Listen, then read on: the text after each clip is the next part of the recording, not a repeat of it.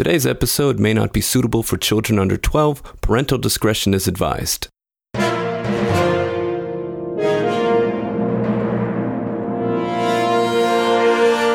Thank you for listening to the Story King podcast, where great stories are read, discussed, and given their due honor. I'm your host, John Carlo, and today we're going to be talking about two movies El Camino and Yesterday.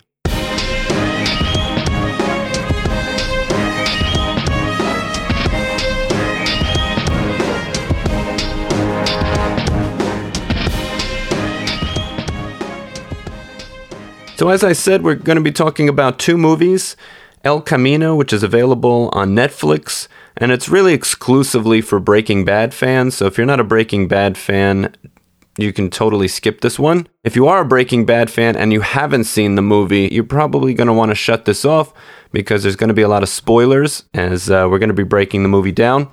And then the movie yesterday is Danny Boyle's latest movie. He's the one who directed Slumdog Millionaire, so a very talented director. So we'll see what we think of this movie. First, El Camino. Again, that's exclusively available on Netflix. If you're a Breaking Bad fan, first of all, I definitely encourage you to check this out.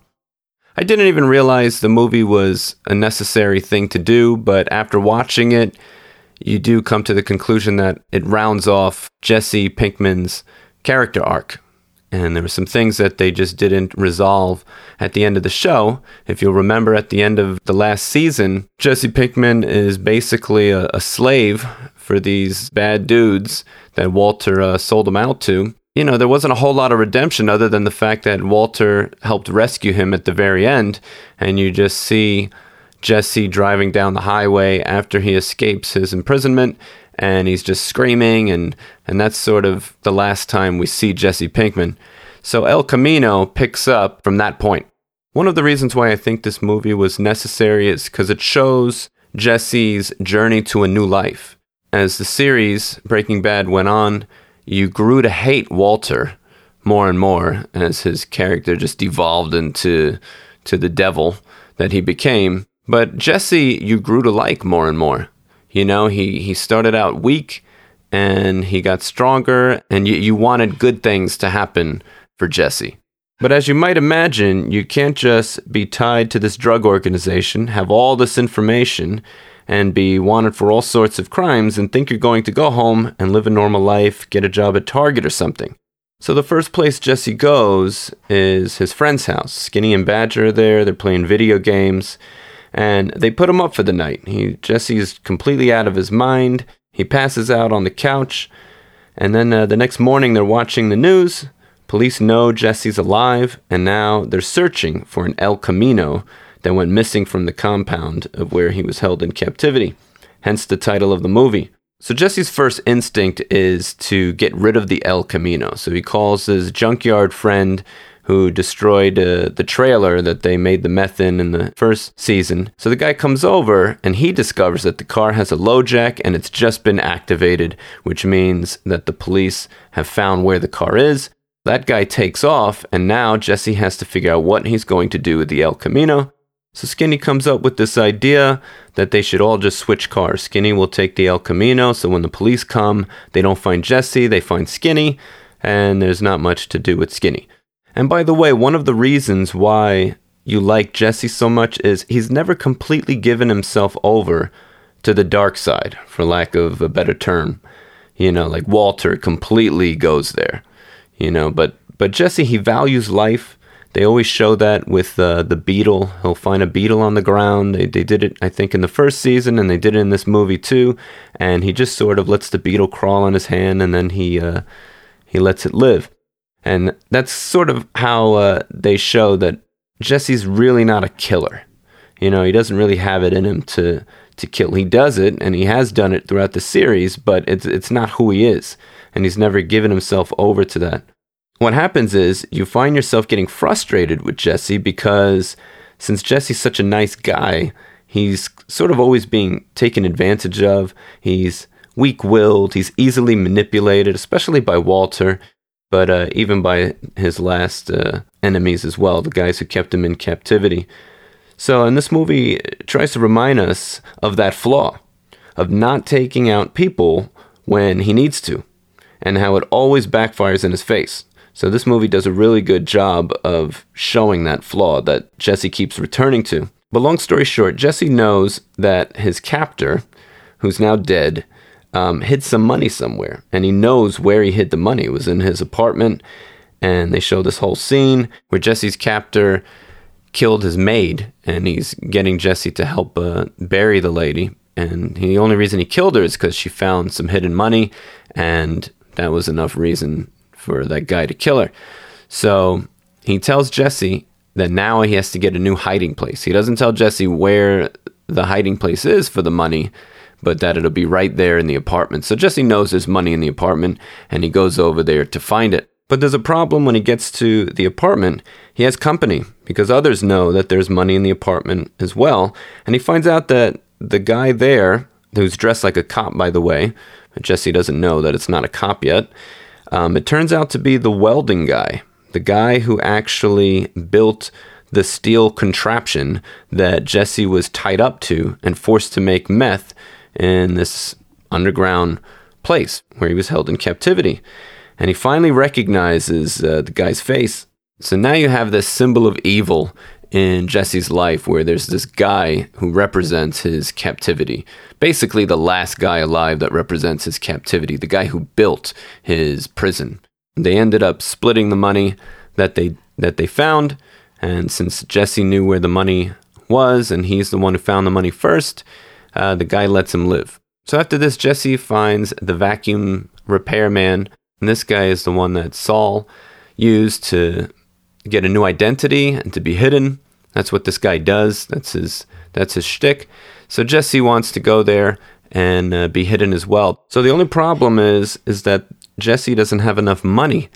So now instead of uh, $125,000, which is what it would cost for this man to hide him, he has to pay him 250,000 because he owes him 125,000 from the last time he was going to be hid by this guy.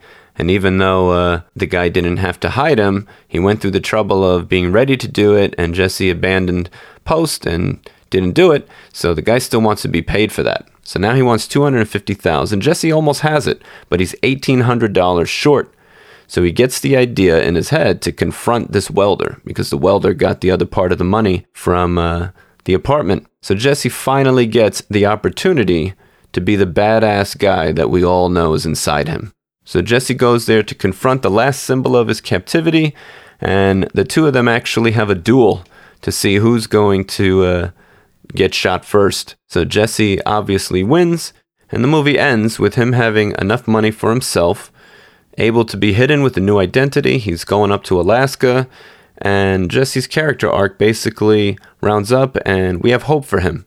So instead of him just driving deliriously down a road, after his escape in the last episode of the last season. Um, now we know that he's going to start a new life somewhere, which is what we always wanted for, for Jesse Pinkman, and we didn't get it in during the series. So this movie was a nice uh, conclusion to that. So if you're a Breaking Bad fan, I love the movie. I think it was actually necessary. I didn't think it was necessary before I saw it. I was fine with the Breaking Bad series. I thought it was a great series, and even with Jesse's ending, there were questions unanswered, but that was to be expected, so I didn't mind it. But after watching this movie, it really, really satisfied a lot of uh, problems I had with with Jesse's character. It's a great movie. I definitely encourage you to check it out if you have Netflix and you're a Breaking Bad fan. Now, moving on to the next movie I saw, which is Yesterday. That's Danny Boyle's film. Again, if you haven't seen Yesterday, I would stop listening to this episode. There's going to be a lot of spoilers as I'm just going to be breaking down the movie, what I liked, what I didn't like, but I'm basically going to be talking about specific scenes. So if you haven't seen the movie, just go ahead and shut this episode off and watch the movie. Then you can come back to it. But basically, this is a charming fantasy.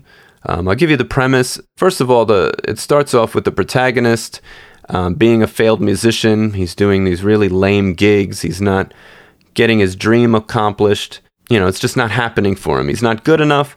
There's also a love interest, but we don't really know that it's a love interest. Uh, it's his manager, actually, that he went to school with. He grew up with her, and, um, and he sort of takes her for granted. So that's all part of the initial setup.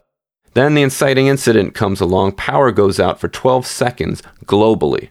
So when the power comes back on, history is completely changed, but only a little bit. There's certain icons of pop culture that are just missing, like Coca Cola, for example, but most notably, the Beatles. The Beatles don't exist when this freak electrical accident is over. However, it still exists for our protagonist. He happened to get into this accident at the same time that the power went out. He got hit by a bus while riding his bike, and he's he's not aware that the Beatles don't exist. He sort of slowly learns this as his, he mentions Beatles songs and his friends just have no idea what he's talking about. So when he realizes that the Beatles don't exist anymore in anybody's mind, he decides to take all the Beatles songs and and write down the lyrics.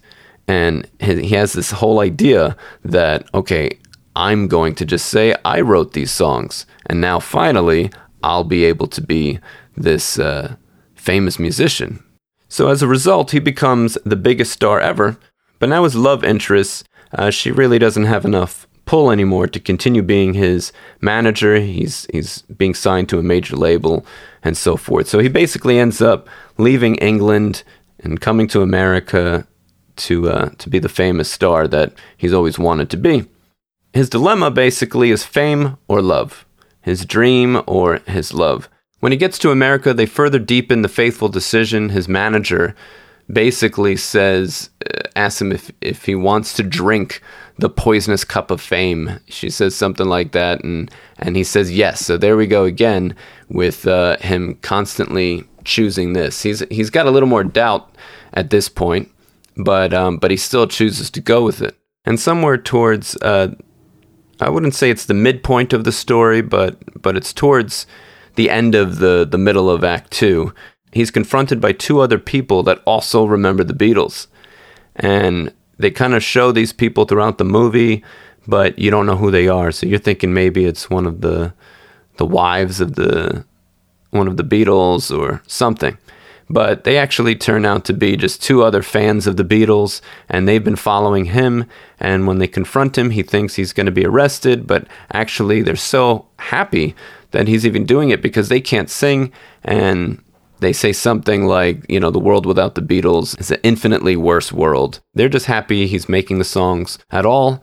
And they give him this piece of paper, and it turns out to be the address of John Lennon. Only John Lennon is not the John Lennon from the Beatles because in this alternate reality, the Beatles never existed. John Lennon was never killed, and he's just some regular guy. And he talks to him about life and love, and that's sort of the help he needs to choose love over fame. And he wants to go get his love interest back, the one who is his original manager. And my wife had a problem with this story, and I, th- I think she was right but she felt that the protagonist basically didn't show any signs that he loved the girl, you know, and he kept leaving her. And she kept following him and showing up where he was, but he didn't really seem all that interested. Now, later on in the film, that changes, and he realizes he does love her and that he would rather have her love than the fame that he's uh, garnered from this lie. However, they did a really weak job at, at showing that that he loved this girl, that it was something that he was just like discovering as a new thing, and that that was uh, we felt kind of poorly done. You know, instead of just making it like more of a dilemma that he loved the girl, but he had this dream and it was this constant struggle, that would have been a more interesting film. Despite all that, despite the uh, problematic love component of the story, I still really enjoyed this film. I thought it was fun, I thought it was light, and uh, it was just really enjoyable. So, anyway, I'll be doing more movie breakdowns like this in the future, and I definitely want to talk about uh, the movies that will be up for Oscars in the next couple of months. So, look out for that episode in season two. Also, if you yourself have written a story you'd like me to read on the show, please email it to storykingpodcast at gmail.com. If I like it, I just might read it. Try to keep it between 1 to 3,000 words, though. I do enjoy speculative fiction if you want to win me over, but I won't tell you what to write. Good story is a good story no matter the genre. Again, that's StoryKingPodcast at gmail.com. And if you'd like to be a part of what we're doing on the Story King, please consider becoming a patron. you can visit my page at www.patreon.com forward slash The Story King. The link will be in the show notes. If you're not familiar with Patreon, it's a very practical and tangible way to support your favorite content creators so they have the resources they need to continue producing more content. I have three monthly subscription tiers you can choose from on Patreon a $5, $10, and $20 option. Any of those will give you immediate access to the Story King Podcast exclusive edition. You get an autographed copy of every book I release at the $10 tier, and with the $20 option, you get all of the above, but fellow writers also get to promote their own work on The Story King and will even be interviewed on the show. Please consider becoming a Story King patron and get access to all the exclusive content. You can check out the details of those subscription tiers on my page, patreon.com forward slash The Story King. Please follow us on YouTube, Facebook, and Twitter. The links are in the show notes. And thank you for listening to the Story King podcast, where great stories are read, discussed, and given their due honor. Please join us next time. Until then.